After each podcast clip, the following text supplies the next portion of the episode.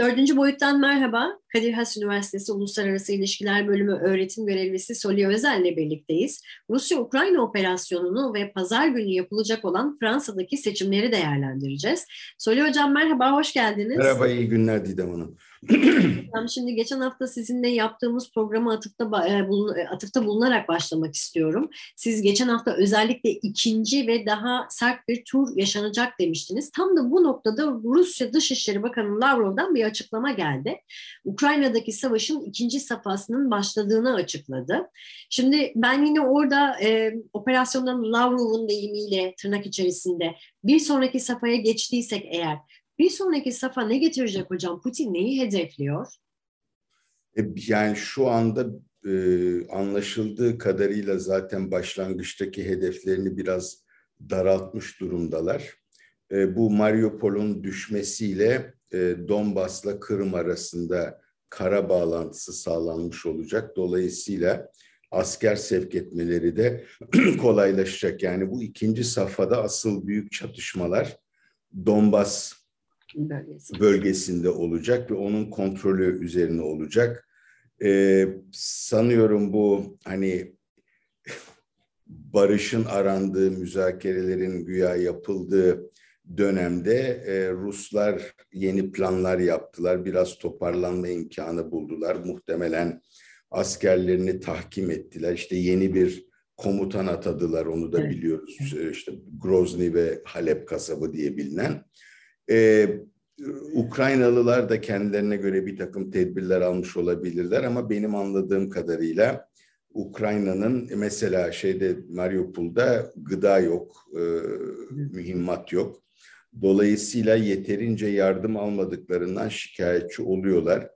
E, Biden'ın 800 milyon dolarlık paketiyle bağlantılı olarak bir takım malzemenin sevkiyatı başladı. Sanıyorum e, uçaklar da gelmeye başladı. Eski Sovyet döneminden kalma bir takım mühimmat gidiyor. Çünkü onları kullanmayı biliyor Ukraynalılar. İşte sabah okudum e, saldırı helikopterleri Ruslara ait. Zamanında Amerikalılar Afganistan'da satın almışlar bunları.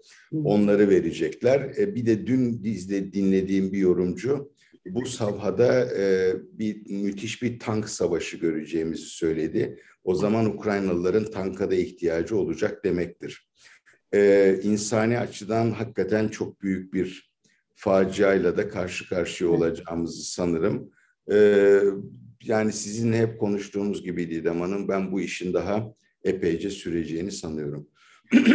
Peki iyi kötü bir diplomasi masası kurulmuş ve devam eden müzakereler vardı. Şimdi İstanbul görüşmelerinin üzerinden geçen hafta da konuşmuştuk sizinle. Şimdi aşağı yukarı 3 haftalık bir süre geçti ama hala bir adım yok. Podolog da söylüyor zaten müzakereler çıkmaza girdi. İşte ne zaman tekrar kurulur bilinmiyor e, dedi kendisi de. Ya, Şimdi bu, bu noktada ne, ne düşünmek lazım hocam? Hiçbir şey düşünmeyin canım. Hiçbir şey olmayacak yani o dediğim gibi o bir zaman kazanma, biraz tribünlere oynama e, hamlesiydi. E, iki tarafın anlaşmaları mümkün değil. Ben bugün Rusya'nın somut olarak bir kazanç göstermeden zaten ve kendi isteklerini bastırabileceğine inanmadan masaya ciddi şekilde oturacağını da sanmıyorum. İşte biliyorsunuz bir 9 Mayıs tarihi var ortada. Bu İkinci evet. Dünya Savaşı'nda Sovyetler Birliği'nin zaferi kazandığını ilan ettiği gün e, o güne kadar bir şeyler göstermek isteyeceklerdir. Bu da demektir ki hakikaten önümüzdeki iki hafta boyunca çok şiddetli çatışmalar filan da yaşanacak. O dolayısıyla e, bir müzakere şu bu filan beklemeyin. Masalar kurulur, bozulur ya da kurulur, boş kalır filan.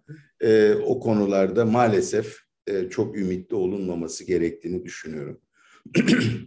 Hocam şimdi Macron ve Le Pen ikinci kez pazar günü karşı karşıya gelecek. Buradan Fransız Fransa'daki seçimlere bir bakalım öyleyse. Şimdi Macron ve Le Pen 2017'de de e, karşı karşıya gelmişlerdi ve sandıktan Macron %66 ile çıkan isim olmuştu hatırlayalım. Şimdi bu, bu pazar sandıktan nasıl bir sonuç çıkar hocam? Bir ara korkuluyordu çok Löpen hele katılım düşük olursa Ma- Macron'u silkeleyebilir mi diye anladığım kadarıyla ikinci turdan itibaren Macron'un oy oranında bir yükselme başlamış ama 66-34 gibi ezici bir çoğunlukla kazanmasını benim en azından izlediğim ya da okuduğum herhangi bir yorumcu söylemiyor. Dün gece e, Fransız televizyonunda evet, karşı e, karşıya geldiler. açıkçası açıkçası benim de gıpta ederek bazı bölümlerini izlediğim bir tartışma oldu. Üç saate yakın konuştular. Biz e, seçimde önümüze çıkan siyasetçilerin herhangi bir şekilde tartışmalarını görmeyeli yaklaşık 15 yıl oldu yanılmıyorsam 16 yıl oldu. E, bir demokrasinin nasıl olması gerektiği hakkında da iyi bir e, dersti bana göre. E, gazeteciler son derece kalibreliydi. E, Cumhurbaşkanını sert şekilde uyarmaktan da imtina etmediler. Şimdi baktığınız zaman Macron'un bastıramadığı kibiri kendisini gene gösteriyordu. Yani ben konulara hakimim, rakamlara hakimim. Ey Löpen sen neler konuşuyorsun filan şeklinde baktı. Çok çok sık sözünü kesti.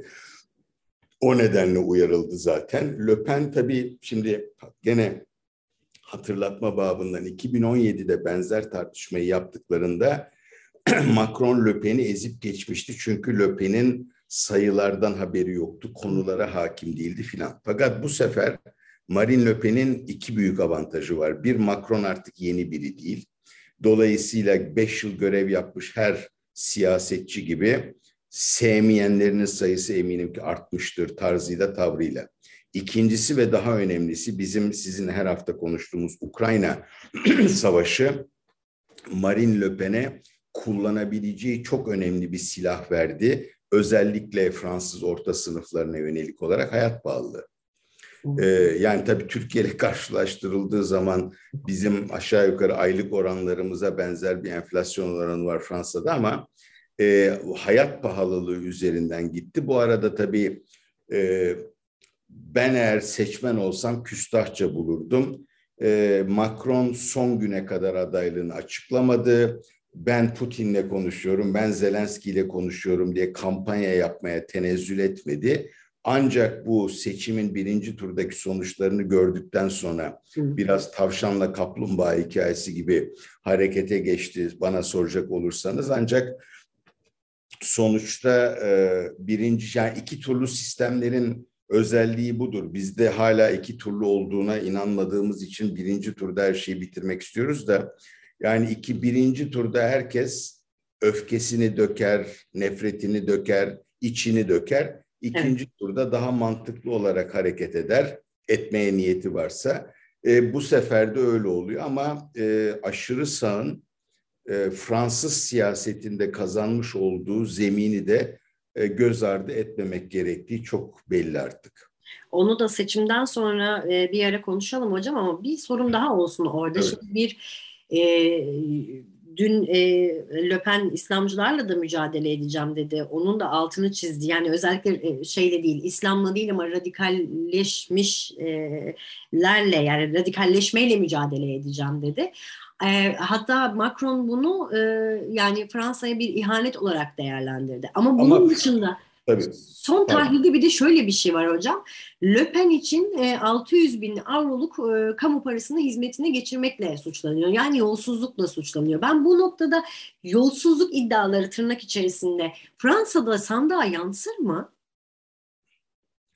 Şimdi başta bir şeyle başlayalım. Macron radikal İslamcılarla mücadeleden çok e, başörtüsünün yasaklanması konusunda onu ihanetle suçladı. Ülkeyi iç savaşa sürüklersin dedi. Evet. Benim anladığım kadarıyla. Evet. Yani herkes bu ülkede özgürce Müslüman. Tabii tabii. tabii. özgürce yaşıyor. Tabii onu, onu söyledi. Evet. Ee, ben e, açıkçası şimdi bu Marine'in ya bir de Marine Le Pen'in en zayıf taraflarından birisi Putin'den para ve destek almış olmasıydı. Babası da yanılmıyorsam zamanında bir yolsuzluk ithamıyla karşılaşmış. Hatta da ceza da gördüydü diye hatırlıyorum. Yanlış hatırlıyor olabilirim. Ee, ama ben e, varmış olduğumuz noktada seçmenin yolsuzluklar üzerinden yani yolsuzlukların seçmen tercihlerinde çok büyük bir etkisi olacağını sanmıyorum. Biraz da şu nedenle e, Fransız sisteminin çürümüşlüğü, merkez sağın, merkez solun o kadar uzun zamandır ortaya çıktı, o kadar pis kokular yayıldı ve yolsuzluk o cephede de o kadar yaygın ki evet. hani tencere dibin kara gibi de bir durum olduğunu sanıyorum. Peki. Ee, Pazar günü seçimden sonra eminim bu konuyu daha da derinlemesine konuşacağız hocam. Peki buradan son olarak İsrail-Türkiye ilişkilerine de evet. bakalım. Çünkü Cumhurbaşkanı Erdoğan'ın dün Grup Partisi sonrası bir açıklaması var. İsrail ile siyasi ve ekonomik e, ilişkilerimiz için attığımız adımlar başka, Kudüs davası başkadır dedi. Şimdi Filistin davasında etkin savunmanın yolunun da İsrail ile böyle makul, tutarlı, dengeli bir ilişki e, kurmaktan geçtiğini söyledi.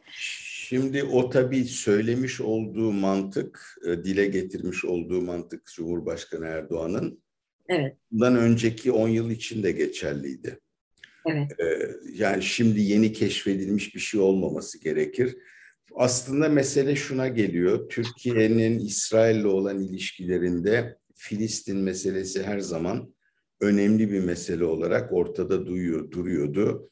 Evet. Geçmişteki hükümetler de e, İsrail'le olan ilişkilerini çok fazla e, vitrine çıkarmamaları, çıkarmazlardı. Bunun önemli bir sebebi de Filistin meselesinin hallolmamış oluşuydu. Filistin meselesi çok yakın bir gelecekte hallolacak gibi de durmuyor. Ancak ortada şöyle bir gerçek, ortada bir işgal var.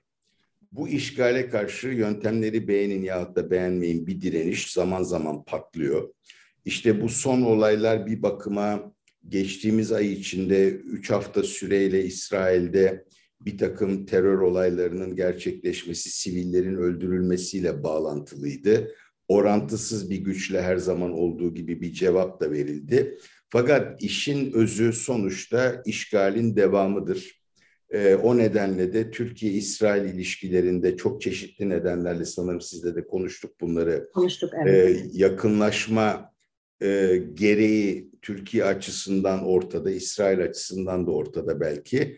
Fakat e, yani Filistin meselesiyle ilgili Türkiye kamuoyunun çok büyük tepki göstereceği e, olayların e, yeniden yaşanması ya da patlaması da her zaman ihtimal dahilindedir. O da normalleşmeyi geciktirecek ya da güçleştirecek unsurlardan biri olur. Gerçi anladığım kadarıyla Mayıs ayının ortalarında e, Dışişleri Bakanı Çavuşoğlu'nun da İsrail'i ziyaret etmesi evet. Evet. söz konusu. Bu arada İsrail'de bir e, hükümet krizi de var. Bir e, bakan istifa etti. E, kabineye destek veren İslamcı Parti'de El Akşe'de Mescid-i Aksa'da ya da e, Haram-ı Şerif'te yaşanan olaylar nedeniyle e, desteğini askıya alacağını söyledi.